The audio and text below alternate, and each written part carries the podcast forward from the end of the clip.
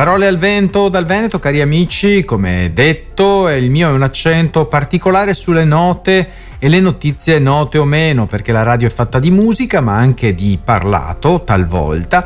E tutte note e notizie note o meno che mirano dritte al cuore delle orecchie che hanno fegato. Questo è il tema della nostra rubrica Parola al vento dal Veneto. Le notizie di oggi, poco note, accadde, accadde oggi, quindi questo passato remoto, eh, però oggi al presente, 29 settembre. Poi eh, andremo a Il Marocchino, che è un un nordafricano che ha fatto fortuna ed ancora viene chiamato il marocchino, campagna Lilt, eh, importante. E poi come si, ci guardano i figli, come ci guardano i figli, lo Stato biscazziere carceri indecenti. Accadde oggi dunque. Non è, non è, una notizia sconvolgente, ma il 29 settembre del 1962 nasce il fumetto di Mafalda chi è Anta come me se lo ricorda. Una bambina di 6 anni,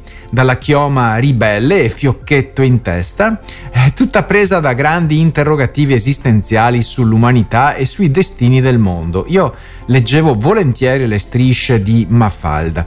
Sulla rivista Primera Plana si presenta così Mafalda, la protagonista dell'omonima striscia a fumetti creata dalla penna di Joaquín Lavado, disegnatore argentino, conosciuto con il nome d'arte di Kino Ecco, eh, effettivamente io me lo ricordavo così.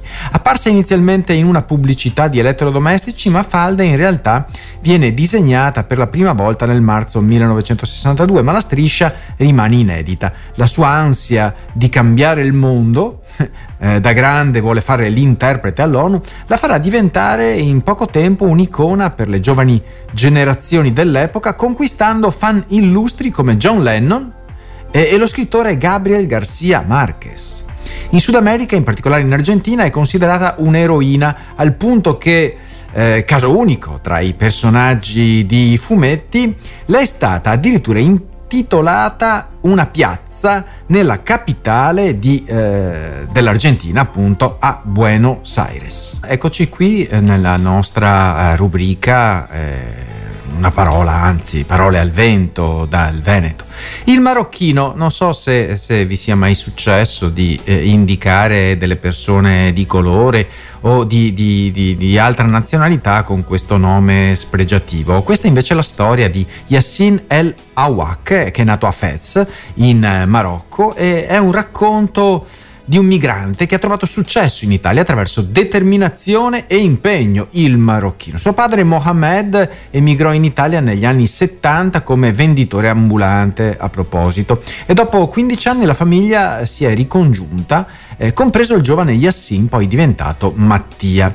Da bambino Mattia aveva sempre desiderato avere qualcosa di suo e questo desiderio lo ha guidato nella sua crescita. Ora, a 31 anni, è un imprenditore di successo alla guida di Parking My Car, una startup umbra, Umbria, eh, appunto, nel, nel settore dei parcheggi che sta espandendo le sue operazioni al di là dei confini italici. Beh, l'agenda, eh, di, eh, l'agenda e l'azienda di Mattia Yassin è stata riconosciuta come una delle migliori 50 start-up emergenti nel mondo. Hai capito? La sua idea per Parking My Car è nata durante un viaggio quando si è trovato a cercare un parcheggio per non perdere un volo e questo ha scatenato la sua curiosità, giusto, per il mercato dei parcheggi, il misterioso mercato dei parcheggi, portandolo a studiare questo settore specifico e a fondare la sua azienda nel 2018 ed è fra le 50 start-up più importanti emergenti al mondo. Nonostante la pandemia abbia interrotto i viaggi, lo sappiamo bene, eh, magari per sentito dire perché viaggiare viaggi- viaggiamo poco, Mattia ha sfruttato il tempo per migliorare la piattaforma online di parcheggi e ha ottenuto un notevole successo, manco a dirlo. Ha attirato investitori eh, nel mondo delle start-up e la sua azienda è cresciuta in modo significativo. La sua storia dunque rappresenta un riscatto personale dalla percezione stereotipata dell'immigrato o del figlio di immigrato eh, che, che, può fare solamente l'operaio, eh, il manovale Beh, Mattia ha scelto invece di presentarsi come eh, eh, Yassin, eh, e ha cambiato il suo nome Mattia solamente per facilitare la sua accettazione, perché per far sì che il suo nome potesse essere ricordato più facilmente eh, in, in Italia. Però ora può orgogliosamente di nuovo presentarsi con il suo biglietto da visita come Yassin El Ouak, un uh, uomo che ce l'ha fatta contro ogni pregiudizio. Parole al vento dal Veneto intanto un accento particolare sulle note, le notizie note o meno che mirano dritte al cuore delle orecchie che hanno fegato e hanno anche ossigeno, hanno ossigeno nei polmoni. Intanto di, eh, Concita De Gregorio, questa corsivista di Repubblica, eh, eh, sta eh, così promuovendo la campagna LILT, perché non è mai successo, scrive nel suo articolo di oggi, non è mai successo prima e non succederà mai più che io racconti di aver ricevuto un premio, ma quello che mi è stato assegnato martedì scorso a Milano, scrive Concita De Gregorio, a Palazzo Marino non è tanto un riconoscimento quanto una responsabilità e intendo portarla. È il LIT for Woman 2023. La LILT è la Lega Italiana per la lotta contro i tumori e le motivazioni sono meravigliose e quelle sì eh, eh, quindi si ringraziano eh, il presidente Marco Alloiso, la direttrice Luisa Bruzzolo eh, eh, che ha concepito insomma anche questo premio. È, è vero che è molto importante mantenere bellezza, meraviglia e sorriso perché il cancro, scrive Concita De Gregorio, che è stata colpita da questa malattia, non coincide con la vita. È qualcosa che accade, che ci appartiene, ci definisce da quel momento, ma non esaurisce la risposta alla domanda chi sei. No, non direi. Tu sei sempre tu, la persona intera, anche il resto. Poi ciascuno reagisce come può e come sa. E hanno tutti, hanno tutte ragione. Non c'è un modo giusto. Nessuno può dire a nessuno come si fa o come si faccia. Si fa quel che si può dice Concita De Gregorio che ha dovuto affrontare la malattia del cancro. Tuttavia è vero che certi gesti, se pubblici, diventano una casa per tutte. È possibile, non dico più facile, ma possibile, di lì in avanti avere libertà di essere quel che si è. La LILT ha appena varato una campagna di prevenzione destinata soprattutto alle giovani donne. Tra chi si ammala, moltissime, una su quattro, una su dieci a, me, a meno di 40 anni. Negli ultimi anni l'incidenza di diagnosi tardive è un dato importante, è aumentata enormemente a causa del Covid. Per quasi due anni molte donne non hanno potuto tenersi sotto controllo. Gli ospedali, si sa, erano al collasso. In tanti casi eh, le conseguenze eh, eh, la LILT ha appena varato una campagna di prevenzione, noi di RVS siamo contenti, contenti insomma, siamo fieri di poter eh, dare spazio a questa m- meravigliosa attività. Questa campagna di prevenzione è capillare e gratuita, è possibile trovare tutti i dettagli sul sito della LILT e la raccomandazione di Concita De Gregorio, vi prego di cercarla, fatelo e ancora grazie. Come ci guardano i figli? Eh, Massimo Recalcati prova a riflettere su come ci guardano i figli, perché lo spot pubblicitario che ha fatto molto discutere di S. Lunga è diventato oggetto di discussione e proiezione dei fantasmi ideologici della società. Ci sono stati un sacco di commenti. Beh, Massimo Recalcati chiarisce che non nutre eh, nostalgia per la famiglia tradizionale patriarcale. No, non nutre questa nostalgia e sostiene il diritto al divorzio come una conquista civile, una protezione per la vita affettiva dei figli. Nessuno lo augura a nessuno, ma eh, in caso di grave difficoltà forse, forse, ecco. Ricalcati condivide una storia di un giovane paziente con ansia e incubi notturni, Recalcati è uno psicoterapeuta, uno psichiatra, eh, causati da una famiglia in cui i genitori litigavano violentemente. Beh, il bambino chiede loro di separarsi, ma i genitori rispondono chiedendo cosa farebbe lui. Eh, questa situazione è nota agli psicanalisti perché talvolta una convivenza infelice tra i genitori può essere più dannosa per un figlio rispetto alla separazione, che è pur sempre traumatica.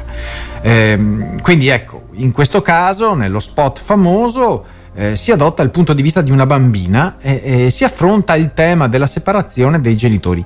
E, recalcati e evidenzia che la prospettiva di un bambino può essere diversa da quella degli adulti, anzi può essere, è sicuramente diversa e che non tutte le separazioni però sono traumatiche. Eh, lo psicoterapeuta, lo psicanalista eh, sottolinea che il sacrificio della libertà dei genitori per il bene dei figli è un dono avvelenato e che il legame familiare è generativo solo quando è scelto liberamente. E quindi si interpreta il gesto della bambina che dona una pesca come simbolo di eh, immortalità, quasi una sorta di, di, di mela eh, edenica, come un desiderio di mantenere un legame tra i suoi genitori, nonostante la separazione, eh, è un modo per i bambini eh, di eh, immaginare un legame affettivo con i loro genitori, un legame che non possa essere spezzato. Eh, critica poi Recalcati la reazione politica a questo video, in particolare ehm, insomma, mm, non, non, è possibile ecco, eh, prendere eh, ideologie eh, eh, così di tendenza e proiettarle nei propri discorsi pubblici, non è, non è del tutto onesto. Il pregiudizio è antidemocratico eh, e gli adulti non riescono a vedere il mondo attraverso gli occhi dei bambini, questo è un altro dato uh, di fatto, quindi questo bellissimo articolo come ci guardano i figli di Massimo Recalcati. Parole al vento dal Veneto, cari orecchie di RVS, un accento particolare sulle note, le notizie note o meno che mirano dritte il cuore delle orecchie che hanno fegato. Eh, les jeux sont faits, rien va plus, lo Stato biscazziere. È un bellissimo articolo che ho mandato anche a un amico che lavora sul, uh, su quello che viene chiamato il gioco d'azzardo, ma non è un gioco perché non si diverte nessuno. Eh, in Italia questa dimensione ha raggiunto un valore di 136 miliardi di euro nel 2022. Eh, di cui lo Stato incassa 11,2 miliardi l'anno tramite il circuito legale autorizzato. Queste entrate sono di grande importanza per il bilancio dello Stato, ricordiamoci, 11 miliardi e mezzo quasi. Negli ultimi anni il gioco d'azzardo online ha visto anche un notevole aumento, rappresentando il 60% della raccolta totale con un incremento del 36% rispetto all'anno precedente. Questo cambiamento è, è, stato influenzato, come si sa, dalla pandemia e sembra purtroppo destinato a persistere. Eh, però ecco, preoccupa il fatto che il settore del gioco d'azzardo online e delle slot machine eh, queste mangiasoldi sia diventato un terreno fertile per la presenza della criminal- criminalità mafiosa, che insomma è sempre stata presente. Eh, non immaginarlo è, è quasi da ingenui. Nonostante ciò, il mercato italiano del gioco d'azzardo è in rapida crescita, classificandosi tra i più grandi al mondo dopo gli Stati Uniti, la Cina e il Giappone. Eh, gli autori di uno studio, Rocco Sciarrone, Federico Esposito e Lorenzo Piccarella, si interrogano sul passaggio eh, dello Stato da un atteggiamento proibizionistico a uno che guadagna dalle attività eh, dei cittadini, quelle viziose, ecco. Beh, nonostante non sostengano il proibizionismo, questi autori pongono alcune domande importanti riguardo ai costi sociali, alla cura delle patologie legate al gioco d'azzardo, alle famiglie che si dissolvono eh, e vanno al, sull'astrico, alla possibilità di evitare monopoli autorizzativi e, e, soprattutto, come dicevamo, all'infiltrazione della mafia nel settore. Sono soldi facili. Eh, gli autori sollevano anche una domanda essenziale. Se il gioco è legale, se il gioco legale è considerato un antidoto al gioco illegale gestito dalla criminalità, perché non applicare lo stesso modello al consumo di droghe? Perché effettivamente potrebbe esserci anche un canale legale per le droghe, come alcuni sostengono da diverso tempo. Insomma, un bel articolo sullo stato biscazziere eh, su Repubblica di oggi. Parole al vento dal Veneto, cari amici, sempre qui con voi. Eh, dopo lo stato biscazziere si arriva a uh, un Un corsivo di Mattia Feltri sulla stampa di oggi, come sempre molto molto ficcante. Carceri indecenti si intitola. Eh, decenti e indecenti o docenti indecenti. Eh, n- non voglio parlare dell'europarlamentare eh, né del Qatar Gate, eh, l'inchiesta su cui il Parlamento europeo doveva collassare qualche mese fa, ve lo ricordate? No, ecco, sono stati trovati i soldi, adesso il Parlamento europeo e allora, ma è meglio, è meglio la tirannia piuttosto della democrazia, c'è tutto un magna magna. Beh, eh, invece, invece collassa l'inchiesta perché pare sia stata estorta eh, la, la confessione. Comunque non voglio parlare delle vaghe accuse rivolte a questo politico europeo e nove mesi dopo vaghe rimangono né del partito che lo sospese senza lasciargli pronunciare una sillaba di discolpa. Vorrei parlare di Poggio Reale. Mm dove Cozzolino, questo politico, è stato detenuto per un giorno in una cella piccola, fredda, coi vetri rotti e un bagno indecente. Bagno indecente tra virgolette perché probabilmente è stata proprio così la descrizione del recluso. Di nuovo indecente. Poggio Reale va chiuso, scrive eh, Mattia Feltri anzi ha detto Cozzolino e ho perso il conto, scrive Mattia Feltri, degli uomini di partito, decine e decine, finiti in carcere giustamente e spesso ingiustamente, che soltanto dopo si rendono conto dell'indecenza del sistema detentivo italiano. Il nostro Stato è indecente con i suoi cittadini privati della libertà, scrive Mattia Feltri nel suo Buongiorno di oggi. Non di rado chi assaggia la prigione poi non smette di occuparsene, ma di questo vorrei parlare oggi. Vorrei dire ai politici, a tutti quelli come lui, eh, come loro, che non basta, che devono mettersi insieme, organizzare una grande corrente trasversale di, in cui chi è di destra serve la destra e chi è di sinistra serve la sinistra, ma quando si tratta di giustizia e carcere serve la decenza per restituire decenza a questo paese. Così il corsivo di Mattia Feltri sulla stampa di oggi. Uno Stato democratico eh, si valuta come, come tratta le, le minoranze, come, come tratta i malati, i poveri e anche coloro che sono detenuti. Eh, ci vuole decenza.